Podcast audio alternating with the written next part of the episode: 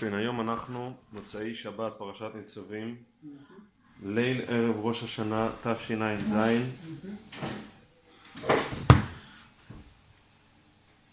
כמובן שאנחנו עובדת היותנו במש השעות האחרונות של שנת תשע"ו, כבר ממש סמוכים ונראים לראש השנה. אז נדבר היום בהקשרו של היום הגדול שאנחנו מתכווננים לעומתו, הולכים אליו.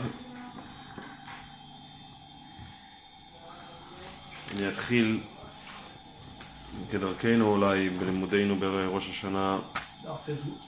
נכון, את הגמרא שאנחנו כבר למדנו בהקשרים שונים. זה הדף.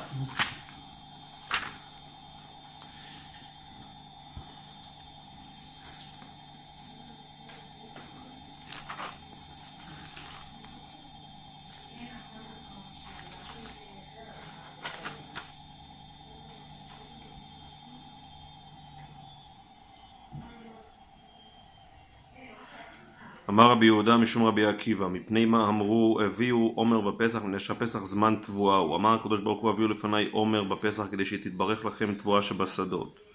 מפני מה אמרה, אמרה תורה, הביאו שני הלחם בעצרת, מפני שעצרת זמן פירות האילן הוא. אמר הקדוש ברוך הוא, הביאו לפני שתי הלחם בעצרת כדי שיתברכו לכם פירות האילן. ומפני מה אמרה תורה, נסכו מים בחג. אמר הקדוש ברוך הוא, נסכו לפני מים בחג כדי שיתברכו לכם גשמי שנה. ואמרו לפניי, ואמרו לפניי, פה כבר לא מופיע הלשון שלו, מפני מה אמרה תורה.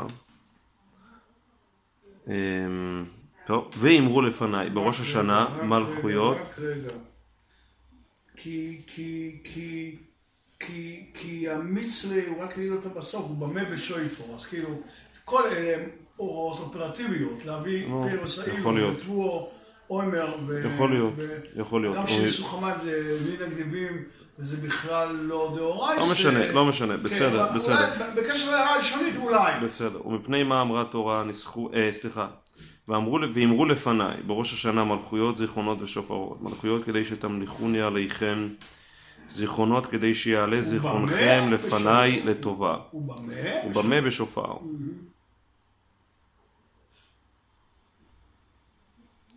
טוב, אמר רבי אבאו,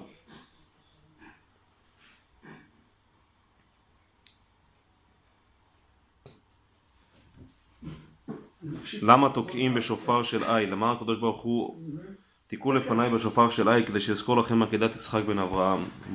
מעלה אני עליכם כאילו עקדתם את עצמכם.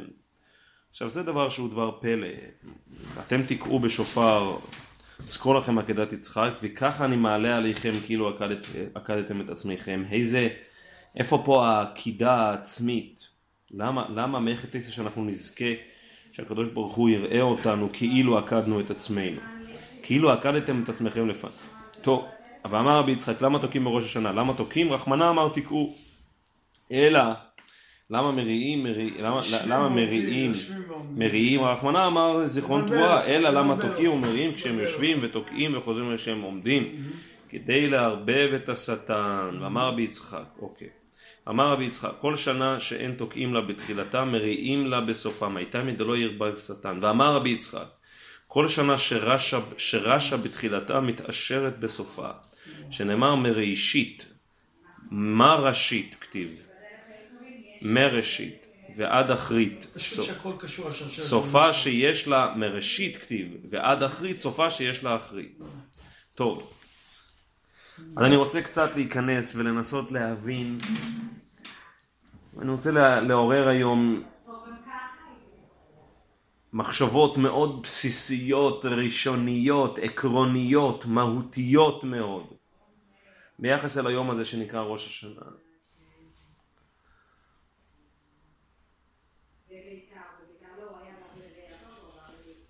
אנחנו לומדים בסדר הפסוקים בלימודינו בחודשים האחרונים בפרשת קין והבל בפרק ד'.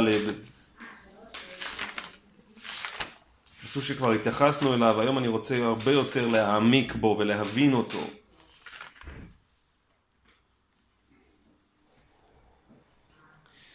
פרק ד' פסוק ג' ויהי מקץ ימים ויבא קין מפרי האדמה מנחה להשם. ויהי מקץ ימים ויבא קין מפרי האדמה מנחה להשם. אז דיברנו על כך בהיבטים שונים, והיום אני רוצה יותר לפענח את פשר העניין שנקרא מקץ ימים. אז האמת היא כזאת, האמת היא שהדברים מפורשים ב... נגיד, בספר הזוהר זה מפורש לעדיה, שהאירוע הזה הוא אירוע שמתרחש בראש השנה. האירוע הזה הוא בראש השנה. יש אפשרויות שונות בחז"ל, אבל יש אזכור לכך. אם מישהו שדווקא יתעקש למצוא אזכור, אפשר למצוא אזכור לכך. והאמת ש... מה אתה מבין לזכור? אמרת זויה, מה אתה מתכוון לזכור? כן, לא, יש, יש לזכור לעניין הזה, שזה ראש השנה. והאמת ש... הוא לומד את זה בהקשר של איוב. האמת, האמת, האמת, שצמד המילים הללו, מקץ ימים, זה דבר שאומר דרשני. מה זאת אומרת קץ ימים? הימים אין להם קץ. ואפילו הימים האישיים של קין והבל, אז הבל באמת, בדיעבד אנחנו יודעים שזה כן היה אחרית ימיו, כן? אנחנו דווקא כן יודעים. דווקא כן יודעים. יש איזה מושג מתי זה? מה זאת אומרת מתי זה? אם סדרוי יומם, בלי כמה... כן, אז מקובל להגיד שזה גם ראיתי, שאומרים שזה היה ראש השנה ה-ארבעים לבריאת העולם. אז זאת אומרת ארבעים... אבל אנחנו יודעים, אבל אנחנו יודעים, לא משנה, אני לא, לא, לא, לא, לא, לא, אני ממש ממש לא הולך כרגע, לא הולך כרגע לפתוח את זה, אני ממש מבקש שלא, מכיוון שאנחנו יודעים הרי שיש, היו לכאורה מאה ושלושים שנה שהאדם פרש מאשתו, אז... לפי חז"ל הוא הוליד לפני, לפני, לפני... בסדר, אוקיי, טוב, בסדר. מה נעשה? אז כך שאין שום בעיה של מאה ושלושים שנה. אז יכול להיות, יכול להיות. על כל פנים, מה הכוונה מקץ ימים? הימים אין להם קץ. נכון. מה קרה בזמן הזה שהוא היה מקץ ימים? אז יש אפשרויות שונות להסביר. אבל הדבר שאני רוצה לעורר היום, אנחנו מחר נעמוד רגע לפני שאנחנו נעשה את ה... צעדים הראשונים שלנו בשנה החדשה. ניפרד כביכול מהשנה הקודמת, נקרא את התפילה הקדמונית הידועה, אחות לנו קטנה, אחות קטנה, תפילתיה ארוכה, ונחזור פעם אחר פעם על המשפט, תכלה שנה וקללותיה ותחל שנה וברכותיה. אבל זה סוד גלוי שהשנה, איפה השנה בדיוק נגמרת ואיפה היא בדיוק היא מתחילה. יש אנשים, רוב בני האדם ברחבי העולם, לא, לא, לא נגמר להם שום דבר ביום הזה, ולא מתחיל, ולא, ולא מתחיל להם שום דבר ביום הזה. אבל יש, נגמר להם ב-שלושים ואחד בדצמבר. לא, כאילו... בסדר, בסדר. שאגב יותר אמיתית, שנת חמה. אז מה, מה... מה באמת נגמר, מה באמת מתקלה ומה באמת מתחיל? התשובה היא שום דבר לא נגמר ושום דבר לא מתחיל. מי שמחפש את התשובה באלה שהם כלים מדעיים, אובייקטיביים, לא ימצא שם שום דבר. ואם אני אנסח את זה בצורה חריפה יותר, מה שמתח... מה שנגמר ומה שמתחיל, הכל קורה במוחנו הקודח. הכל קורה בנפשנו פנימה. והאמת, שהדבר היותר מהותי שצריך להתבונן בו, ויש איזשהו, יש איזשהו ערפל, ערפול גדול, ואנשים לא, לא, לא באמת לגמרי מצליחים להתחקות אחר פשר סוד הדברים. אנחנו יודעים ש... אנחנו כבר נמצאים עמוק בתוך חודש אלול, בשלהי חודש אלול אפשר בעצם לומר. חודש של רחמים וסליחות, בוודאי השבוע האחרון, בוודאי מחר בבוקר, ערב ראש השנה, זמן תשובה, וכבר יש עסק התשובה, הוא כבר עופף ומרחף ממעל וכבר לבבות ונפשות בני האדם כבר מתעוררים לתשובה, ואז פתאום יש איזשהו אירוע של ראש השנה, שזה, ואז אנחנו לוקחים איזשהו פסק זמן מהתשובה, וזה חלק מעשרת ימי תשובה, ואז מיד לאחר ראש השנה אנחנו חוזרים ביתר שאת לעסק התשובה ועשרת ימי תשובה, עד שאנחנו מגיעים כמובן לשיא ביום הכיפורים. ואיך הדברים נקרחים ותלויים ושזורים זה בזה. אלו, אלו הם שאלות בסיסיות, וכמובן ש, שראוי לכל בר דעת לחשוב עליהם ולעורר אותם, גם אם התשובות הן לכאורה נתפסות כמובנות מאליהם, אבל הן ממש לא כך.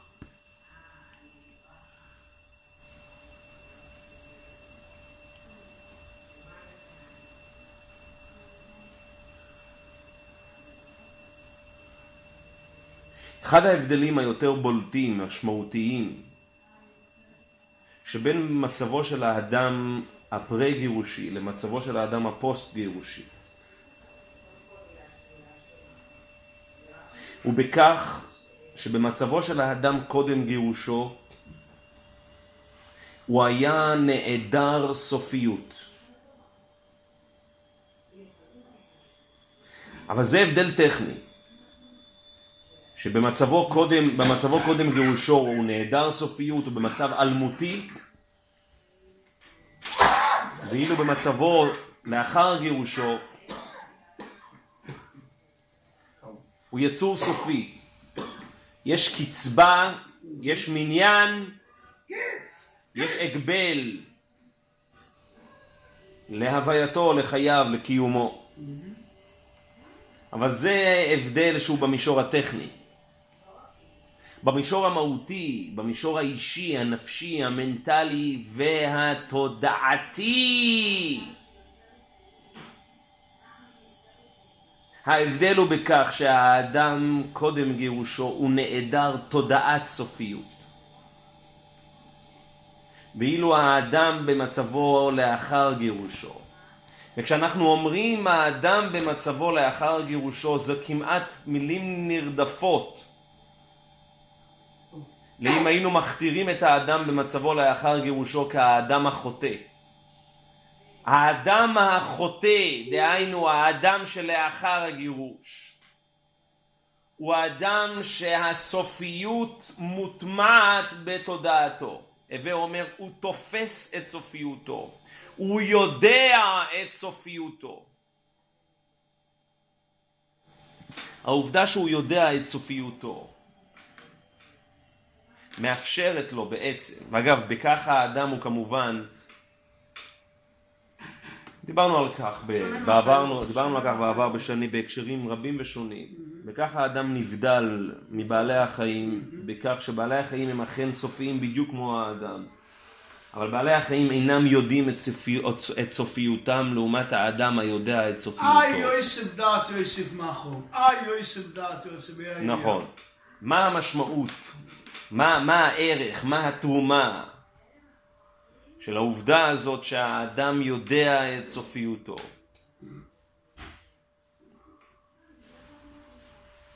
קין והבל. קין והבל נולדים כבר לתוך מציאות שהיא מציאות סופית. לכאורה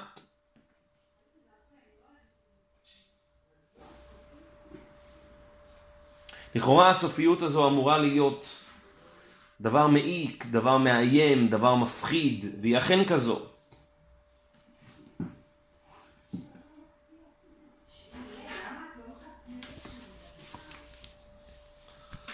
האתגר הגדול, המבחן הגדול,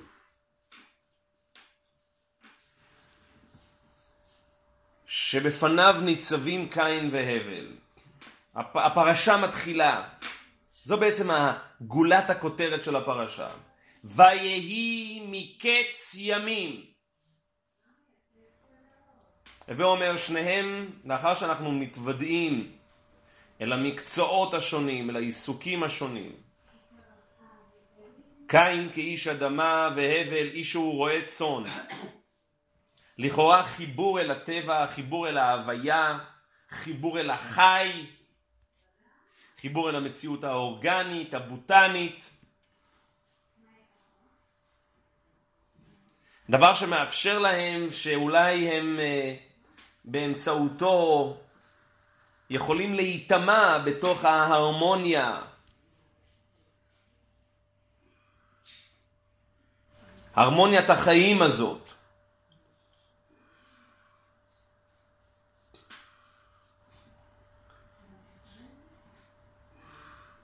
אבל זהו בדיוק מבחנו של האדם המגורש, של האדם החוטא. עד כמה הוא מצליח להשתמש, לתפוס את אותה סופיות, את אותה תודעת סופיות. ובאמצעות אותה תודעת סופיות, להזקיק את עצמו מחדש. העובדה שהוא תופס את סופיותו בעצם, זה בעצם אומר שהוא תופס את נקודת המוצא של הווייתו. העובדה אם האדם היה לגמרי תפוס, לגמרי ממולכד, לגמרי מוטמע בתוך הוויית החיים שלו איך שהיא, כמות שהיא, או אז היה בלתי אפשרי שהוא יתפוס את סופיותו, כי הוא לגמרי חלק מהווייתו, הוא לגמרי מובנה, מוטמע בתוך הוויית החיים שלו. או אם תמצאו לומר, בפועל, גם אם בסופו של דבר הוא ימות, בפועל, ברמת החיים האהובים, ברמת החיים, ברמת המציאות הכאן ועכשיו, לא היה הבדל מהותי. בין מצבו הפרה-גירושי לבין מצבו הפוסט-גירושי. לא הבנתי, רבי יהודה, לא הבנתי. אני רוצה, כדי שנראה אם אני מבין, אז אני, אני אסביר לך גם מה לא הבנתי. במצבו ההתחלתי, אדם הראשון לפני החטא, אז הוא לא הייתה לו שום, הוא היה באמת אינסופי. הוא בעיה באמת. והייתה גם בתודעה של לא סופיות, אז ממילא זה בדרך ממילא. הוא היה לחלוטין בגלל באשר. הוא אינסופי. באשר. הוא היה חלק בלתי נפרד מהווייתו. והוא היה לגמרי שלם, הרמוני, עם המציאות ה... ההוליסטית השלמה הזאת של החיים שלו, הוא היה לגמרי מובנה כחלק בלתי נפרד מגן העדן, או כפי שאנחנו לומדים, גן העדן היה לגמרי חלק מהמציאות שלו, לא הייתה שום התניה בינו לבין ההוויה. באמת כפשוט אוי, אני ואפסי אוי. אני והווייתי עוד, לא ואפסי, אני והווייתי עוד. אני והווייתי עוד. אוקיי, מקובל, יפה. או אז אין לו שום אפשרות לתפוס את המציאות שהיא מחוץ להווייתו. לבד, לבד, לבד, באמת מעץ הדעת. שעץ הדעת היה מחוץ להווייתו, אבל הוא ידע אותה רק כפי שאנחנו למדנו. כאפשרות אחרת. כאפשרות האלטרנטיבית, כאלטרנטיבה. אוקיי, אבל זה אני שם בסוגריים, כי לא בהעסקינן אחי. אבל הוא לגמרי עץ החיים בתוך הגן. הוא היה לגמרי... לגמרי הרמוני, לגמרי מאוחד. מילה לקודש ברוך. עם, עם, עם הווייתו. מילה לקודש ברוך. ואלוהים היה חלק מההוויה, אלוהים היה עצם הקיום כמובן.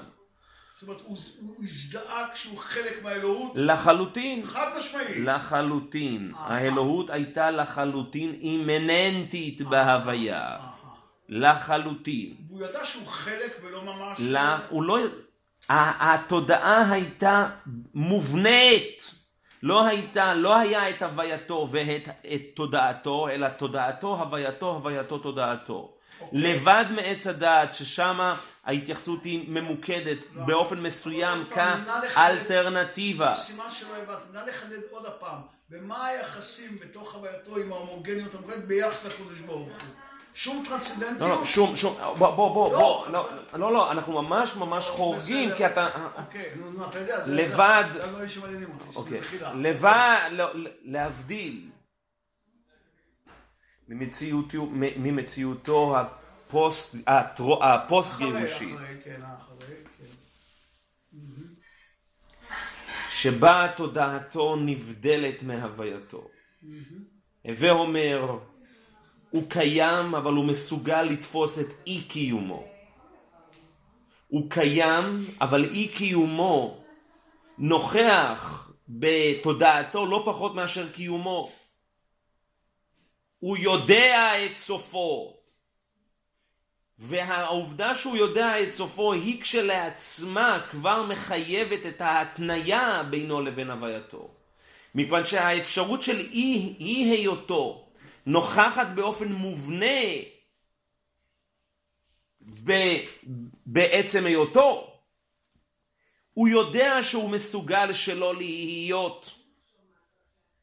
הוא יודע שהוא נמצא, אבל הוא נמצא עליו באופן מוגבל. לגמרי ברור. הוא נמצא כביכול על תנאי, הוא נמצא באופן מוקצב. את זה אני מבין על בוריו. והנה ההוכחה בעשר שניות שתהנה. נחל אכזב קרין עלי, כן אדוני. אם אתה עושה הפסקה בטריליון שנה לעשר דקות, אז אתה אכזב, זה הכל. אמת? אמת. אבל אני מבקש שתיגן קצת, בוא בוא, קצת לאפשר לי זרימה, זרימה מחשבתית. כן.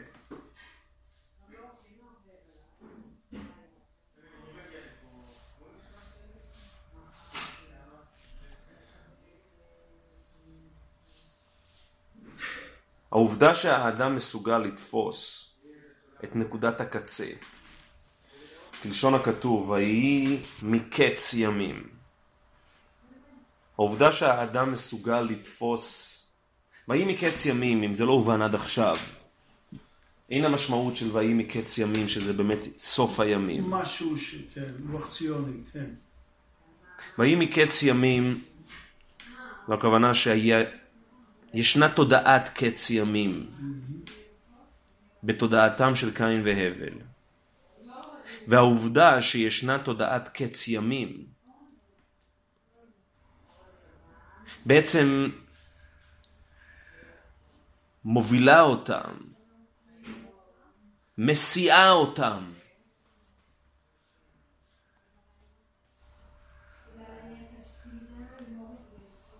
אל נקודת המוצא של הווייתם. זאת אומרת, העובדה שהם תופסים את עצמם כבלתי שלמים, העובדה כן שהם תופסים את עצמם כיחסיים, כמוגבלים, כסופיים, כבעלי קצבה, בעצם מאפשרת להם, היא זו שמאפשרת להם, להשיא את עצמם לנקודת ה... אל הנקודה הסיפית של הווייתם. אני רוצה לגעת פה, אני השתמשתי במילה סיפית ולא בכדי.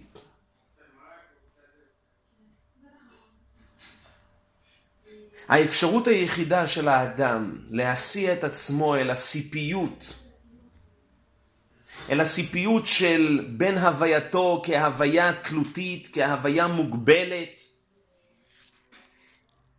כהוויה יחסית, כהוויה נפסדת, להביא את עצמו אל נקודת הסף של ההיות המוחלט, של ההיות שמאפשר להיות היחסי להתקיים, להתכונן, נגזרת כולה מתודעת הסופיות. או במילים פשוטות, האפשרות לחוויית סיפיות מחייבת את תודעת הסופיות. אין סוף סיפיות בלי סופיות.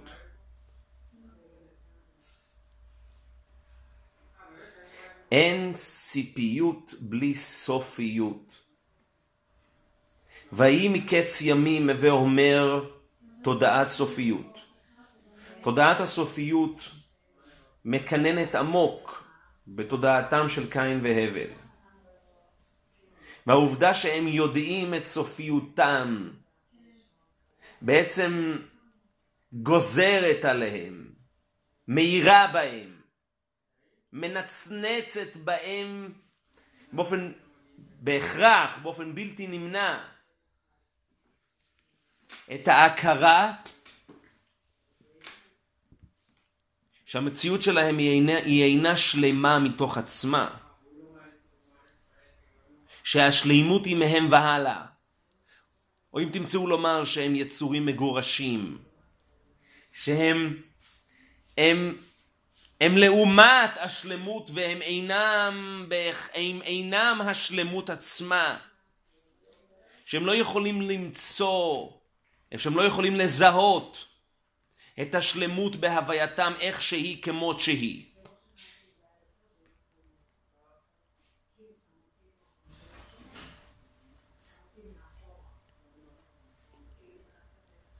ואם אנחנו מתבוננים ב... באופן שבו קין מצד אחד והבל מצד שני מממשים את תודעת הסופיות הזאת, אז באמת הבל מצליח בעצם להבין באופן הרבה יותר עמוק, באופן הרבה יותר קולע, את המשמעות של מה שנקרא ויהי מקץ ימים. המסקנה של הבל היא, והבל הביא גם הוא מבחורות צונו ומחלביהן. הווה אומר, אם יש סוף, יש גם ראשית. אם יש אחרית, יש ראשית. והראשית זה מה שנקרא בחורות צונו. זה לא אני. והראשית זה מה שנקרא בחורות צונו. הווה אומר, הוא מתבונן בהווייתו והוא מנסה לזהות בהווייתו את הראשית.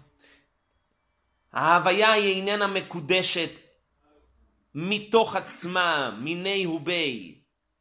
ההוויה מתקדשת, ההוויה מקבלת את משמעותה עד כמה שהיא מצורפת אל מה שנקרא ראשית, וממילא אל מה שנקרא אחרית ומה שנקרא תכלית. בחורות צונו זה המימוש של הראשית בתכלית. הוא מביא במקץ ימים, הוא מביא את הראשית. זה האופן שבו הוא מצליח לשזור, לצרף את הראשית של הווייתו. הווה אומרת, בחורות צונו במקץ ימים, בסופיות. כך הוא בעצם מצליח להסיע את עצמו אל המקום הלימינלי הזה, אל המקום הסיפי הזה, של הלעומת, אל מול ההיות המושלם, השלם, האלמותי, הנצחי. לעומת זאת קין, לעומת זאת קין. קין נופל פה. קין, כפי שאנחנו לומדים בחודשים האחרונים, קין מביא מפרי האדמה.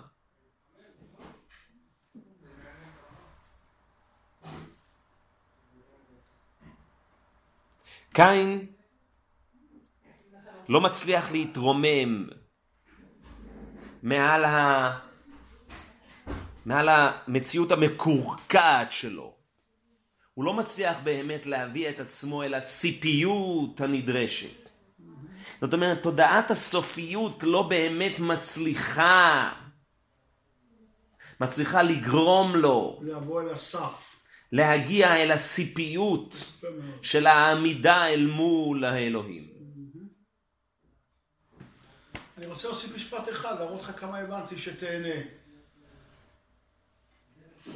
הבל מצליח לקיים בעצמו, על עצמו, את החז"ל המפורסם והראשון בעצם כרונולוגי, בשביל ישראל שנקראו ראשיס, בשביל נכון, התורה נכון, שנקראו ראשיס. נכון, דיברנו על כך. הוא, נכון. לא, לא זוכר, דיברנו, אני כעת אומר נכון. שאלו הם דבריך. נכון. הוא התורה, הוא הישראל, הוא הראשיס. נכון.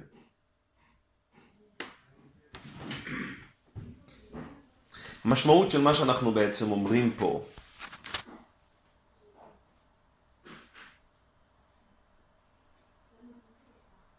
זה שהדרך היחידה של האדם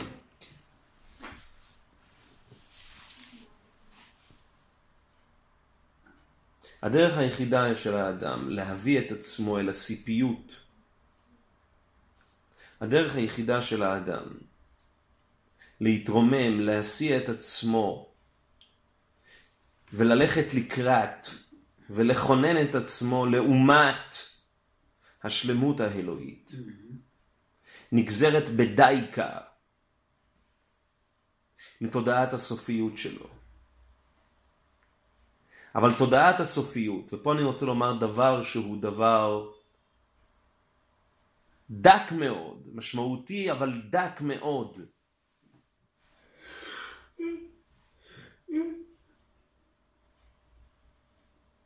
במידה והאדם הוא, הוא חי במציאות שבה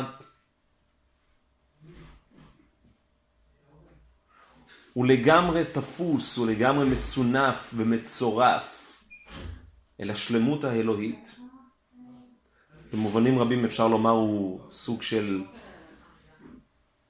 סוג של העתק, סוג של, כן, הוא הוא מציאות משועתקת למציאותו של האדם קודם הגירוש. אז במצב שכזה האדם הזה לא, הוא לא אמור לתפוס את סופיותו. הוא לא תופס את סופיותו. כי הוא, הוא, חי, הוא חי בנצח. הוא חי בעל מוות. לחילופין,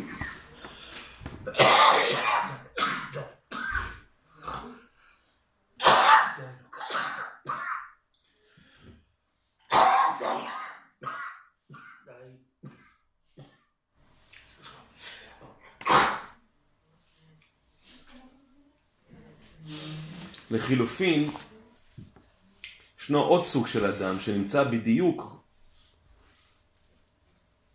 בקוטביות שכנגד. וזהו האדם שבעצם חי בתוך מציאות של מציאות מתבהמת, מציאות נהנתנית, אדוניסטית כזאת. שבו באמת אין מחר.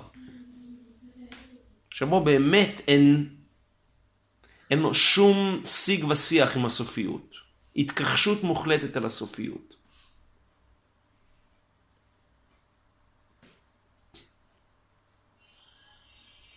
אלעזר בן דורדיה היה במצב שבו הסופיות לא הייתה נוכחת בחייו. בשום צורה ואופן. הוא עד כדי כך היה עדוק, היה עדוק. עוד דעקה, אכלו שתי, כי מחר נמות, ראינו אח. גם זה. לא כך. אני שומע. לא, אבל באמת הוא חי באופן כזה, שבו הסופיות הייתה ממנו והלאה, התכחשות מוחלטת אל הסופיות. אין לו שום זיקה עם משהו שהוא לא בעצם ההיות כמות שהוא. והייתה שם עדיקות מוחלטת.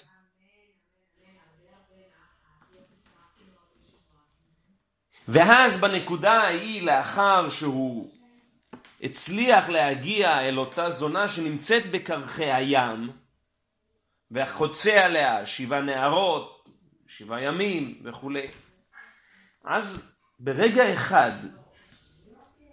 התודעה הזאת נזרקת בו כערס של הכנאי.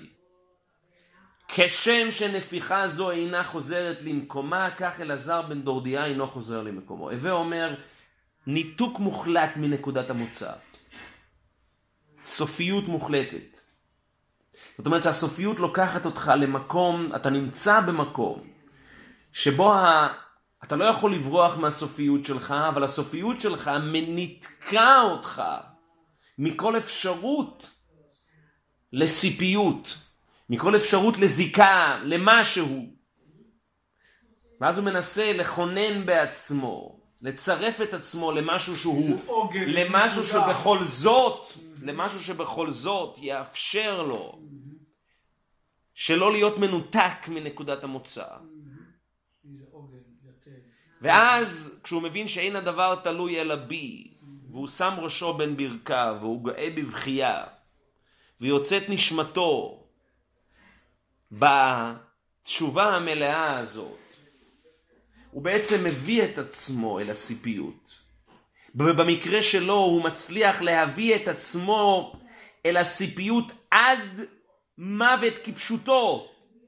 זאת אומרת, הוא מגיע עד הסיפיות בעצמה, סיפיות קו נטוי סופיות. זאת אומרת, הוא מצליח לחלץ מעצמו. זאת אומרת, תודעת הסיפיות מחד והסופיות מאידך.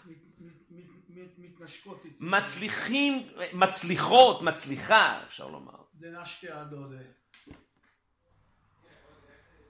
לחלחל בדעתו, בנפשו, בליבו, ברוחו, בנשמתו. ובצאת נשמתו, אם תמצאו אימה. עד כדי סיפיות ממש, כפשוטו. הוא באמת מצליח לגעת במה שנקרא ויהי מקץ ימים. כך הוא מתכונן מחדש בסיפיות האולטימטיבית. זאת אומרת, כך הוא, כך הוא נוגע בסיפיות הזאת. על כל פנים, מי הוא האדם שתודעת הסופיות תופסת אצלו מקום, קונה אצלו שביטה, משפיעה עליו, מקרינה עליו? תודעת הסופיות היא בעצם תודעתו של האדם החוטא. האדם החוטא הוא האדם שחי בעולם. והעובדה שהוא חי בעולם היא זו שהופסה אותו לחוטא. הוא חי בעולם, הוא נושם את העולם, הוא, מת, הוא מתכתב עם העולם. הוא מושפע מהעולם והעולם, והוא משפיע, הוא מושפע ומשפיע כאחד על סביבתו הקיומית, על אורח חייו. אבל הסופיות תובעת ממנו לשאול שאלות. הסופיות תובעת ממנו לבחון, הסופיות תובעת ממנו לשאול את עצמו עד כמה אורחות חייו, עד כמה דפוס הווייתו הוא באמת הולם את אותה סיפיות שהוא תופס, שמובנית בתפיסת הסופיות שלו.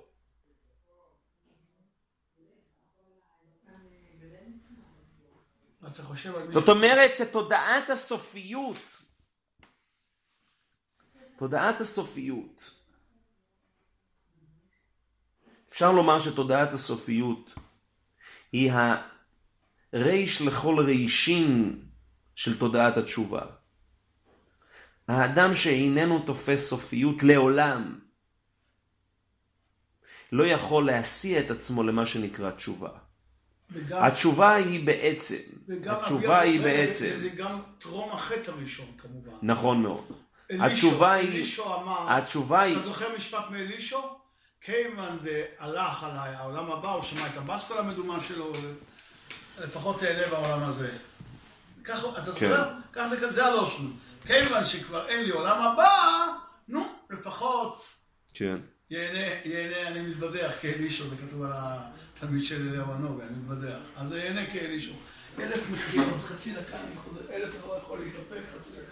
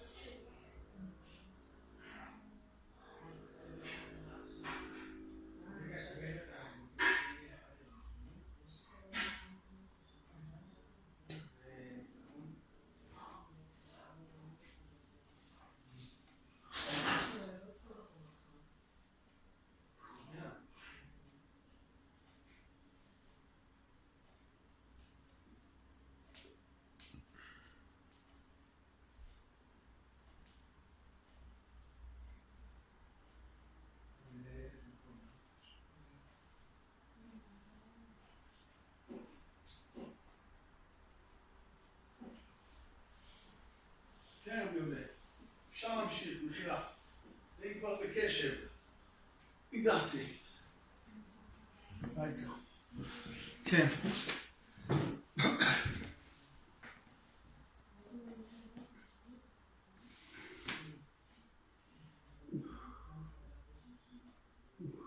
האדם חי בתוך מציאות שהיא מציאות מעגלית, מציאות שחוזרת על עצמה, מציאות ש...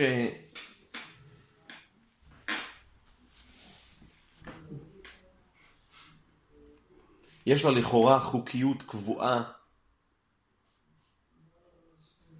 יש לה... היא מאוד מאוד רוטינית.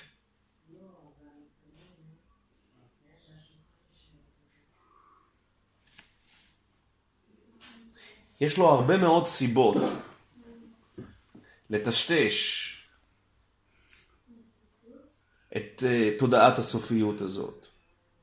ובאמת, גם העבודה, סוג המקצוע של קין, האיש האדמה, זה המקצוע האולטימטיבי של, ה... של הרוטינה. איש אדמה הוא לעולם צמוד, קשוב, אל הרוטינה הקיומית. מחזוריות של החקלאות. מחזוריות החיים. של החקלאות. כמובן, כמובן, כמובן. והאדם שבוי עמוק בתוך הרוטינה הזאת. וזה לא דבר של מה בכך. להשתחרר. שהוא יתפוס את סופיותו בתוך המציאות הרוטינית.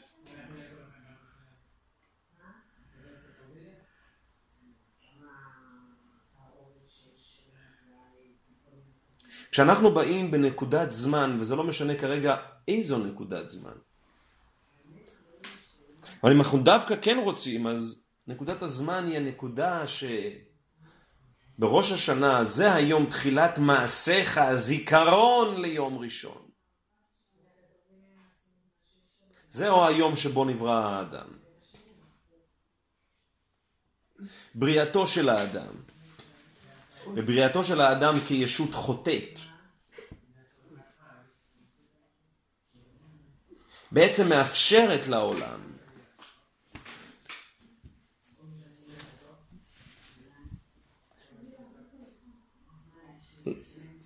העולם תופס את סופיותו באמצעות תפיסת הסופיות של האדם. זאת אומרת, יש אפשרות לעולם לחיות על הסף, להתקיים על הסף, ליצור את ה... לקיים את השיג ושיח הזה, את הזיקה הסיפית הזאת, בינו לבין אלוהים, באמצעות תפיסת הסופיות של האדם. הוודאות של העולם, הוודאות הקיומית, הוודאות הרוטינית של העולם, נסדקת עמוקות בזכות תפיסת הסופיות של האדם. באותו מידה בדיוק, כשאנחנו תופסים את מחר בלילה כנקודת הראשית של תשע"ז, אנחנו תופסים אותו כנקודת הסופיות של תשע"ו. הווה אומר, המציאות נגמרת מתישהו, אבל העובדה שהמציאות נגמרת מתישהו בהכרח מחברת אותנו, מזקיקה אותנו אל התחדשות, כי אם המציאות נגמרת, היא בהכרח חייבת בשביל להיות, היא חייבת להתחדש. זאת אומרת, אנחנו מזקיקים את עצמנו אל הסופיות וממילא אל הראשית. וממילא אל ההתחדשות.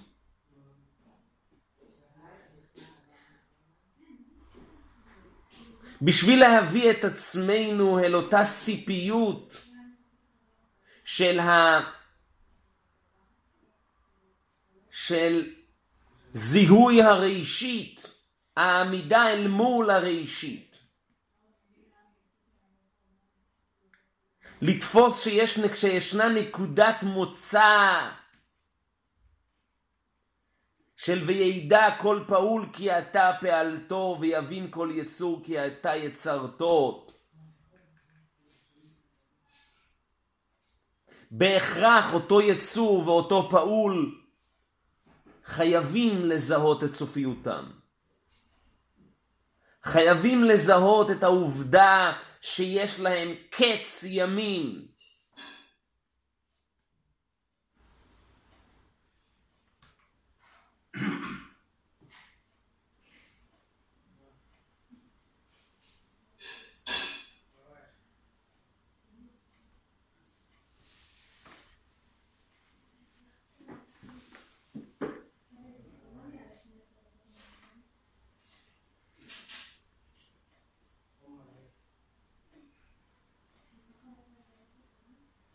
אנחנו כבר במשך חודש ימים מתעסקים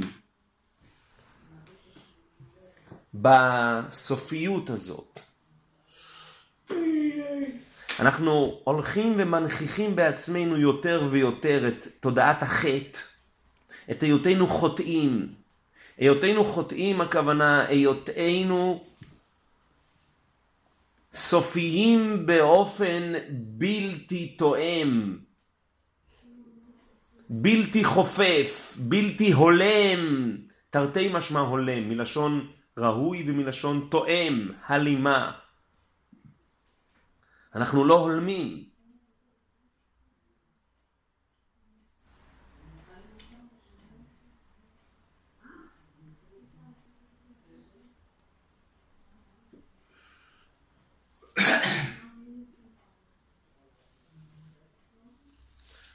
ואני חוזר לרגע לדברי הגמרא.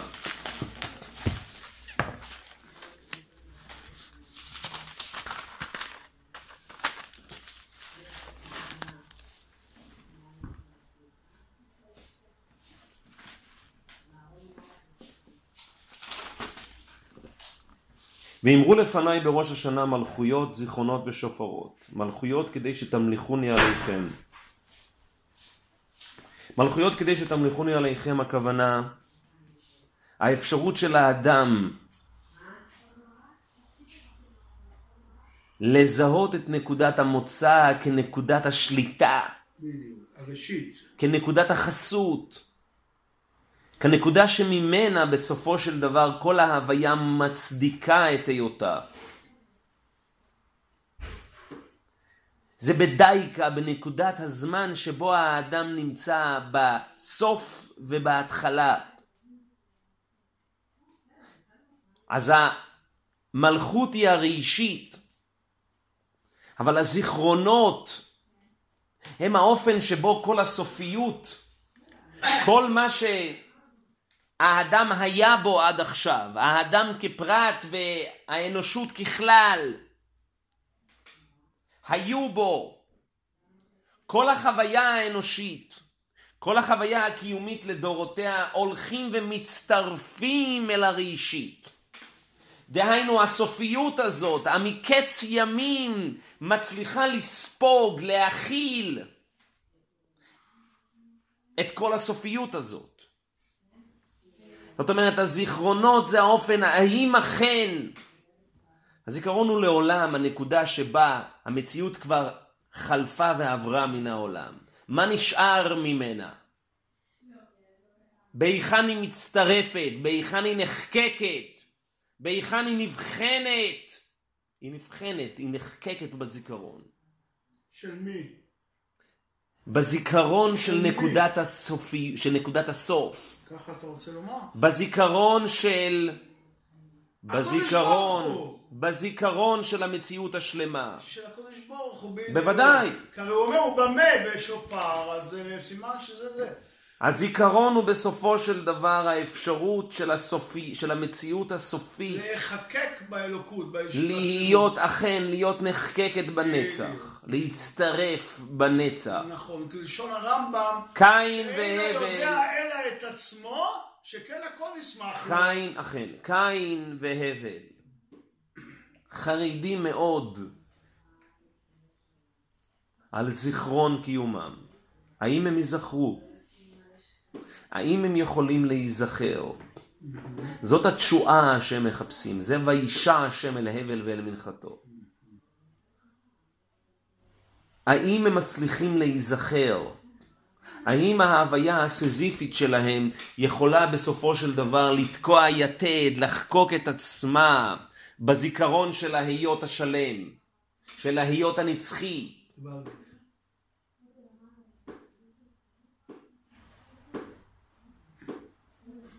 ובמה בשופר? השופר הוא לעולם המציאות שהיא בלתי ניתנת לתמלול, בלתי ניתנת להבעה מילולית. ישנו דבר מופלא עד מאוד, ודיברנו על כך בשנים עברו. ראש השנה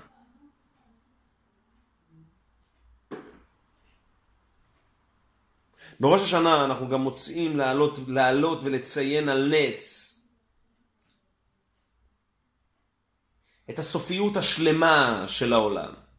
והיה ביום ההוא יתקע בשופר גדול, ובאו העובדים בארץ אשור והנידחים בארץ מצרים. העובדים בארץ אשור והנידחים בארץ מצרים הם אותם אלו ששכחו את סופיותם, שהם לגמרי נטמעו בהיות כמות שהוא. הם אין להם שום זיקה אל הסיפיות. הדבר ה... בשביל לעורר אדם לסיפיות, או אם תמצאו לומר בשביל לעורר אדם לסופיות וממילא לסיפיות, אין מה לדבר איתו. אין מה לדבר איתו.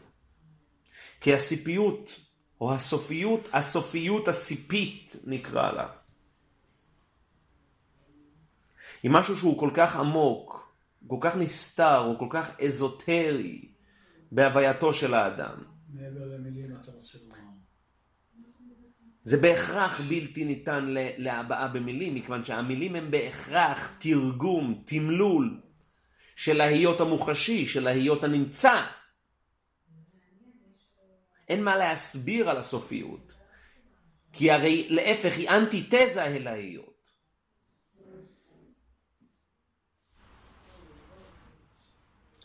הסיפיות, הסיפיות הסופית והסופית, הסופיות, הסופיות הסיפית והסיפיות, הסופיות הסיפית והסיפיות הסופית.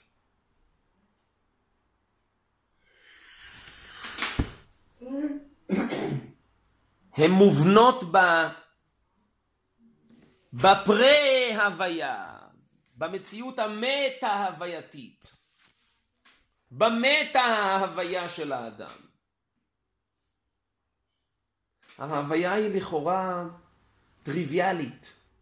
היא מובנת מאליה.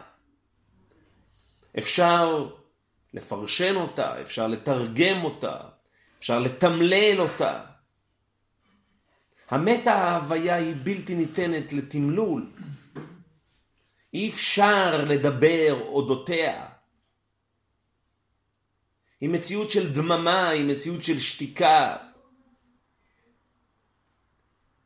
יש איזה קול אחד, קול שהוא טרום קולי, לפני הקולות המעובדים. זה איך שהוא אמור לפעול על האדם באופן כל כך עמוק, באופן כל כך קמאי. לקחת אותו אל ה... אל הסופיות המוחלטת, אל, אל, אל, אל המציאות, אל הסופיות הבאמת מטלטלת של ההוויה. בכל נקודה שבה ההוויה באמת טולטלה, נשמע כל שופר. יפה מאוד, הקדם, התורה ואחרית הימים. כמובן. ראשית לכל, שמעתי מרמוי ששתק. בהכרח, בהכרח, בהכרח. אני שותק. בהכרח.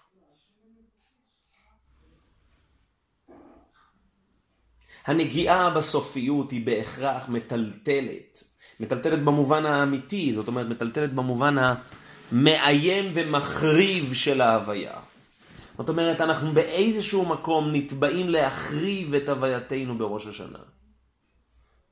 אנחנו באים כישות, כאנשים חוטאים בראש השנה במובן הזה, שאנחנו באים כחריבים. אנחנו לא באים כישות שלמה. אנחנו באים כחריבים. אנחנו באים, הסופיות מחריבה אותנו. אבל בראש השנה אנחנו לא מנסים לטפל ולגעת בצד הסופי של הווייתנו, אנחנו דווקא מנסים לגעת בצד הסיפי של הווייתנו. אנחנו מנסים לגעת בנקודת ההתחדשות.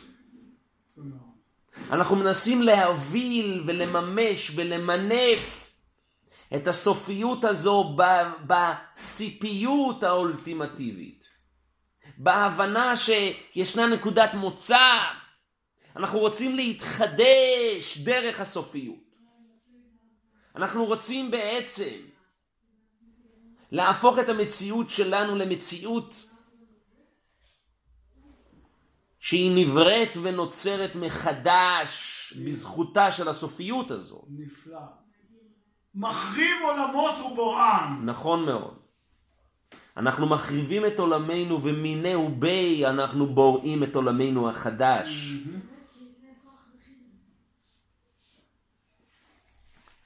וזה מצריך בריאה מחדש, כמו בהתחלה, באיפך, אז אנחנו נכון. נותנים את הנשימה. אמר רבי אבאו. זה שמעתי מרבי משה שפיר. אמר רבי אבאו, למה תוקעים בשופר של איל? אמר הקדוש ברוך הוא, תקעו לפניי בשופר של איל, כדי שיזכור לכם עקידת יצחק בן אברהם. ומעלה אני עליכם כאילו עקדתם את עצמכם. פשוט, פשוט אברהם אבינו, סוד העקידה הוא בעצם, הרי, הרי זה דבר ברור מאליו, שכל הווייתו של אברהם אבינו, וזה לעדיה בפסוקים, כל הווייתו של אברהם אבינו עומדת ותלויה בסופו של דבר בלידתו של יצחק. ולאורך עשרות רבות בשנים, אין לו שום פשר להווייתו, כשאין לו בסופו של דבר את, את זרעו, כשאין לו את יצחק, כשהוא נעדר זרע. זאת אומרת, תמצית הווייתו, תמצית עתידו, נמצא ביצחק. זה ה... כל ההיות העתידי שלו נמצא באותו בן יצחק.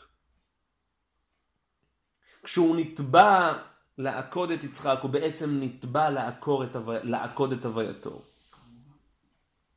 הוא בעצם הולך, והדבר העצום והנפלא, שהוא נטבע ללכת אל הסופיות וכך לממש את הסיפיות האולטימטיבית. זה הסוד של הר המוריה. זאת, שם מתקיימת הסיפיות האולטימטיבית. יש כאן החרבה מוחלטת. זאת אומרת, הוא במודע הולך אל הסוף. זהו. הוא הולך אל הסוף. וההליכה אל הסוף היא ההליכה אל הסף. כך ורק כך הוא מצליח למצב את עצמו כישות הסיפית האולטימטיבית. אין ישות סיפית גבוהה יותר, שלמה יותר, ראויה יותר מאשר אברהם אבינו. אתה ידעתי כי ירא אלוהים אתה. היראה היא לעולם הנקודה שבה האדם מממש את הסופיות בתוך ההוויה. זה הפחד. ודיברנו על כך, אין פחד שהוא איננו פחד מוות.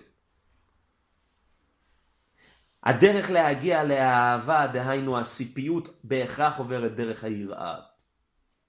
אם אתה לא ירא, הווה אומר שאתה תפוס בתוך השעננות הקיומית. אתה שענן.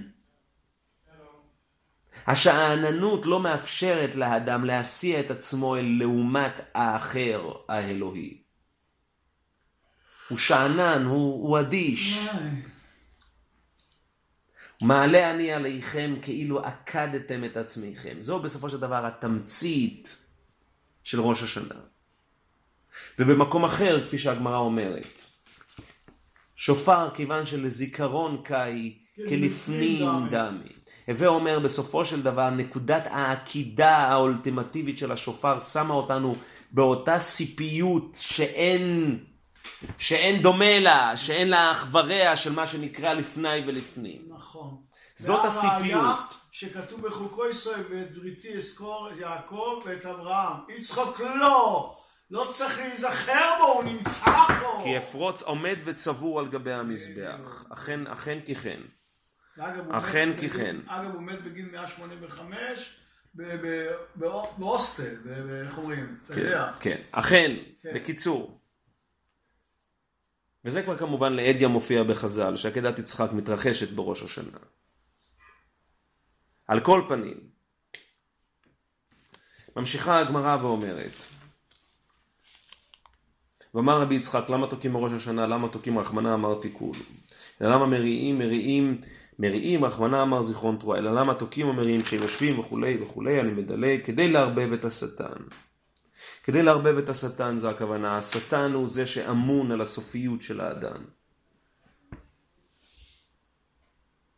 השטן, כפי שהפסוק בספר איוב אומר, ויהי היום ויבואו בני האלוהים להתייצב על השם, וגם שם, וגם שם אומרים חז"ל שמדובר בראש השנה, ויבוא גם השטן, ויבוא גם השטן בתוכם.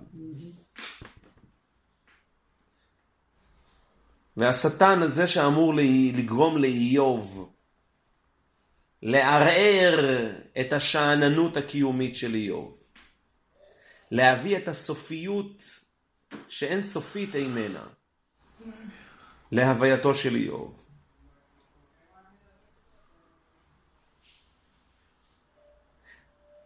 ביכולתו של האדם, ביכולתו של איוב, וזה ה... מופת הגדול של, של סיפורו של איוב. זה לממש ולמנף את הסופיות אל הסיפיות. מה שהשטן לא לוקח בחשבון, זה שאיוב יהפוך את הסופיות על פיה ויהפוך את הסופיות לסיפיות. הוא לא מוכן למות. אשתו אומרת לו, ברך אלוהים. ברך אלוהים למות. הוא לא מוכן. והוא הופך את הסיפיות הזו לסיפיות שאין נוקבת ממנה. לסיפיות מטלטלת, של שיג ושיח, של, של, של שיחה. הבלבול של השטן הוא, איך אנחנו הופכים את הסופיות לסיפיות. זה הבלבול של השטן. זה הערבוב של השטן. להפוך את הסופיות שמסופיות שהיא סופית בהחלט לסיפית ונוגעת בנצח, מתממשת בנצח, מצטרפת אל העל מוות. מכאן כמובן דברי הגמרא מהירים ומהירים, מהירים ושמחים כנתינתם. ואמר רבי יצחק, כל שנה שאין תוקים לה בתחילתה, מריעים לה בסופה, מאיתמה דלא ירבב שטן.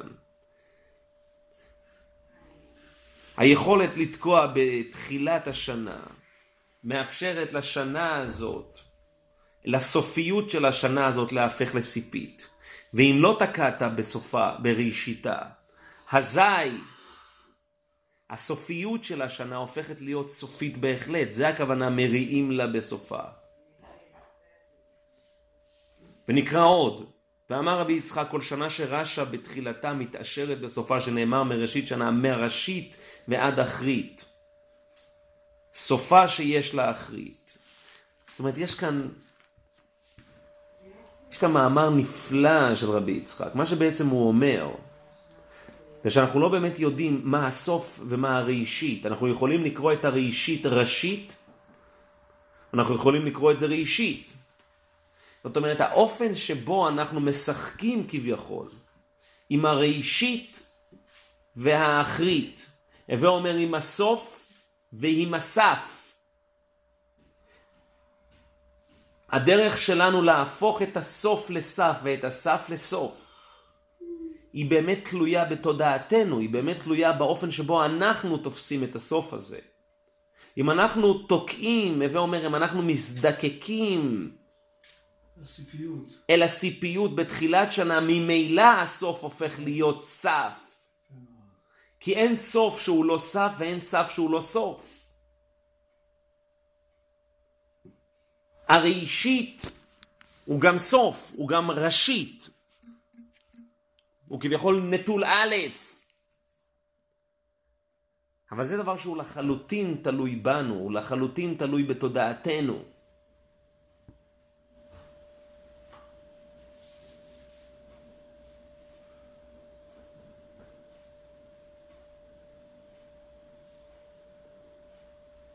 עד כמה באמת אנחנו באים לראש השנה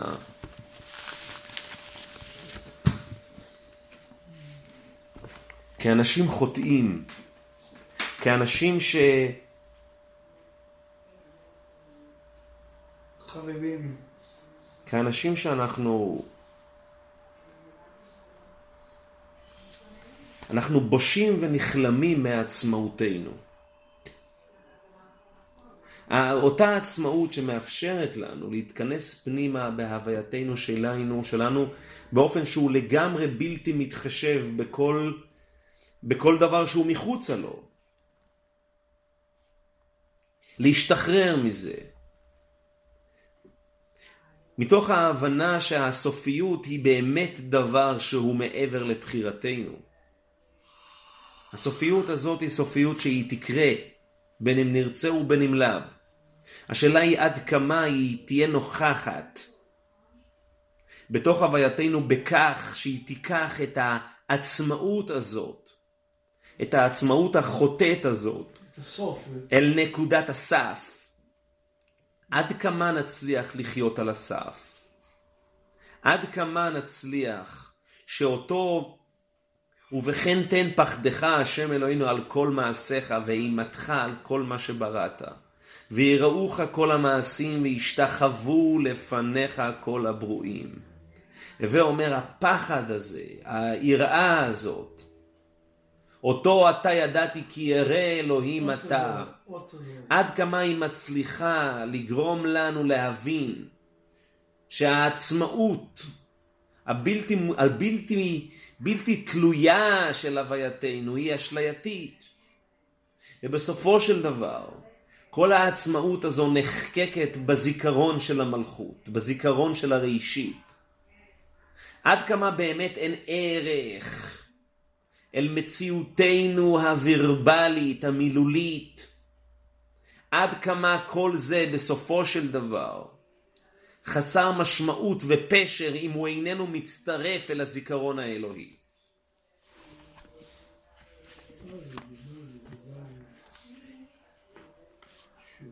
כל אותה עצמאות שבאה לידי ביטוי במה שנקרא רוח ממללה. האפשרות של האדם לממש את עצמו ולדבר את הווייתו. היא חסרת פשר אל מול הגילוי האלוהי. הגילוי האלוהי הזה הוא גילוי שבסופו של דבר גורם להס גדול והשם בהיכל קודשו הס מפניו כל הארץ. דממה גדולה. אברהם אבינו כשהוא מקבל את הציווי, קח את בנך יחידך. כל מה שיש לו לומר זה הנני. הוא מכיל לחלוטין, הוא מקבל על עצמו את הסיפיות הזו בשתיקה רועמת.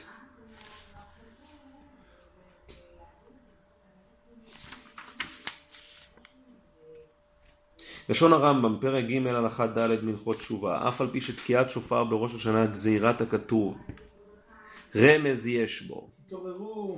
כלומר, אורו, אורו, ישנים משנתכם והקיצו נרדמים מתרדמתכם. הווה אומר האדם, הוא מסביר, וחפשו מעשייכם וחזרו בתשובה וזכרו בוראכם. מי הם? אומר הרמב"ם. אילו השוכחים את האמת בהבלי הזמן ושוגים כל שנתם בהבל וריק אשר לא יועיל ולא יציל. הווה אומר אלו שבסופו של דבר מוטמעים במציאות שאין לה סוף. אין להם שום תודעת סופיות. הבלי הזמן, הרוטינה, שוגים כל שנתם בהבל וריק. הם לגמרי שבויים בשבי הרוטינה. אין להם שום זיקה למה שנקרא מקץ ימים. אשר לא יועיל ולא יציל. זה לא באמת יועיל ויציל אותם כמובן מהסופיות, כן? הביטו לנפשותיכם והיטיבו דרכיכם ומעלליכם. ויעזוב כל אחד מכם דרכו הרעה ומחשבתו אשר לא טובה. כל זה זה מה שאמור לגרום לו, לגרום לשופר בראש השנה. זה הרמז יש בו. וכאן אומר הרמב"ם, זה דבר פלא עד מאוד. לפיכך, צריך כל אדם שיראה את עצמו כל השנה, כאילו חציו זכאי וחציו חייב. וכן כל העולם חציו זכאי וחציו חייב. חטא חטא אחד הרי הכריע עצמו והכריע את כל העולם לכף חובה וכולי וכולי. עשה מצווה אחת הרי הכריע את עצמו והכריע את כל העולם כולו לכף זכות וגרם להם תשועה והצלה. זהו שנאמר וצדיק יסוד עולם, זהו שצדק עצמו הכריע את כל העולם והצילו. וזה דבר פלא עד מאוד. פלא ביותר. מה, מה זה קשור? כאן הרמב"ם פתאום חוזר לראש השנה ועשרת ימים. מפני עניין זה נהגו כל בית ישראל לעבוד בצדקה ולעסוק במצוות מראש השנה ועד יום הכיפורים וכו'. מה הרמב"ם מכניס פה את הלפיכך הזה? וזה דבר פלא פלאים. כל השנה, בגלל ששופר, זה העניין של שופר, כל האדם, כל, אז כל אדם צריך שיראה את עצמו כאילו חציו זכאי וחציו חייב. אז לפי דברינו אפשר לומר, שביאור דברי הרמב"ם הם כך, מכיוון שעניין השופר הוא בסופו של דבר לגאול את האדם, מאותה בינוניות אדישה, הוא תקוע בדיוק באמצע, הוא תקוע עמוק באמצע החיים. אמצע החיים הכוונה אין לו שום התכתבות עם, ה... עם הסוף. עם הסוף והסף. עם הסוף או הסף, אכן. אומר הרמב"ם, תדע לך, האדם צריך להיות על הסף במשך כל השנה. שיהיה לך תודעת סף. אתה ברגע אחד מחריב ואתה ברגע אחד מקיים. תודעת הסף הזו, הביטוי הכי עמוק שלה, הכי שלם שלה, זה שבכל יום האדם מרגיש שהוא ממש הולך על הסף. זאת הסיפיות האולטימטיבית. יראה את עצמו כאילו חציו חייב וחציו זכאי. תיק ברגע. ברגע הוא מת וברגע הוא חי. זאת הסיפיות האולטימטיבית. כל ימיו אולי היום הוא מת. כל ימיו, אכן. אכן. זאת הסיפיות שהאדם נטבע אליה. וזה כמובן מביא אותנו למה ש... שלושה ספרים נפתחים, ספרי חיים, ספרם של צדיקים, ספרם של רשעים, ספרם של בינוניים. והספרי חיים וספרי מתים. אז צדיקים נחתמים לחיים לאלתר, רשעים נחתמים לאלתר למוות, בינוניים תלויים ועומדים עד יום הכיפורים. זה האמת שכבר הגאון מווילנה לימד אותנו שבכולם, בחיי העולם הזה, כולם בינוניים כמובן. המשמעות של צדיקים נחתמים לאלתר לחיים. הצדיקים מצד אחד שהם חייהם מתחייבים מעצם היותם חלק מהחיים האלוהיים. הצדיקים כביכול, או שנגיד את זה בצורה כזאת, הסיפיות היא לעולם בין לבין, זה בדיוק מה שאומר הרמב"ם, חציו זכאי וחציו חייב, זה בדיוק בינוניים. עכשיו כולנו בסופו של דבר נמצאים על התווך. ותודעת החטא שלנו בעצם לוקחת אותנו אל הסיפיות.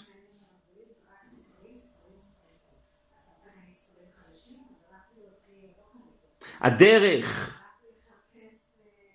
בסופו של דבר, שאנחנו רוצים, בראש השנה אנחנו לא, ראש השנה אנחנו לא מתעסקים עם הווייתנו, ראש השנה אנחנו מתעסקים עם, ה, עם הסף. אנחנו לוקחים, הופכים את הסוף לסף. הופכים את הסוף לסף.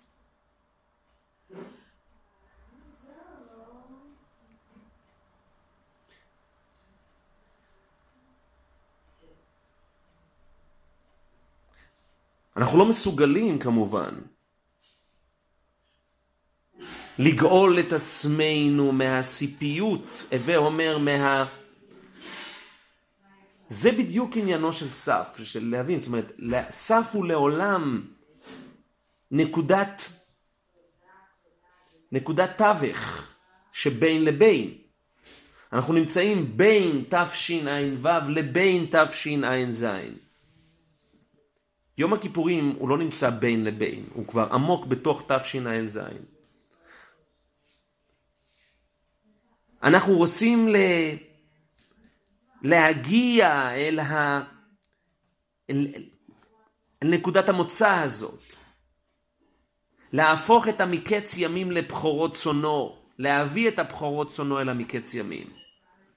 אנחנו משתמשים בתודעת החטא שלנו, לא על מנת להתעסק עם ההיות שלנו, לא על מנת להתעסק עם החטא, אלא באמת לגעת בנקודת המוצא ולחייב בהווייתנו את נקודת המוצא. רק כאשר אנחנו נגענו ב... בנקודת המוצא הזאת, נגענו בראשית הזאת, או אז אנחנו מסוגלים לבוא ולבחון את הווייתנו לאור הראשית, כמתחייב, כנגזרת מן הראשית. אנחנו מסוגלים לבוא ולשים את עצמנו כבינוניים, ואומר אנחנו לא לחלוטין עמוק בתוך ה בתוך הצחנה הגשמית, ולחלוטין גם לא לחלוטין מצורפים אל האלמותיות האלוהית, כי זה בדיוק טבעה של ההוויה. וחוזר חלילה, וזה וזה הולך ושונה משנה לשנה.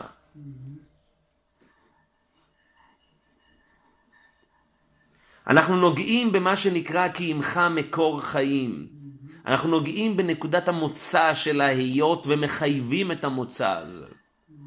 הדרך היחידה של האדם בסופו של דבר לגאול את עצמו מהסופיות, הווה אומר להפוך את ההוויה הריאלית שלו להוויה שהיא, שהיא מצורפת. היא רק עד כמה, היא רק עד כמה, היא רק עד כמה, שהוא באמת מצליח להנחיח בתודעתו את הכרת הסף הזאת, את מה שנקרא עקדתם את עצמכם. אבל האדם לא באמת עוקד את עצמו, הוא עוקד את עצמו והוא חוזר לחיים הריאליים, וכעת הוא נבחן עד כמה החיים הריאליים הממשיים שלו הולים בקנה אחד, הולמים את העקידה הזאת, את הנקודה הזאת של, ה, של, ה, של ההכרה הרגעית הזאת. עד כמה הוא באמת מצליח להביא את בחורות צונו במקץ ימים. כי אם הוא לא מצליח להביא את בחורות צונו המקד ימים, אז הוא חוטא בחטא התשובה. וזה בדיוק מה שאלוהים אומר לקין, וזה אנחנו עוד נראה, ואולי בשבוע הבא נדבר על כך.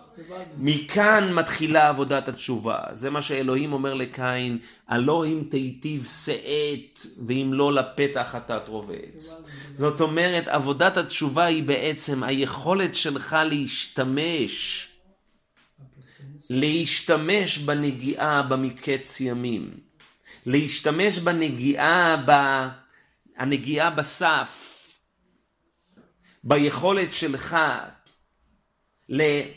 לרומם את הווייתך, להסגיב את הווייתך, להשתחרר מהתפיסות האנוכית הזאת.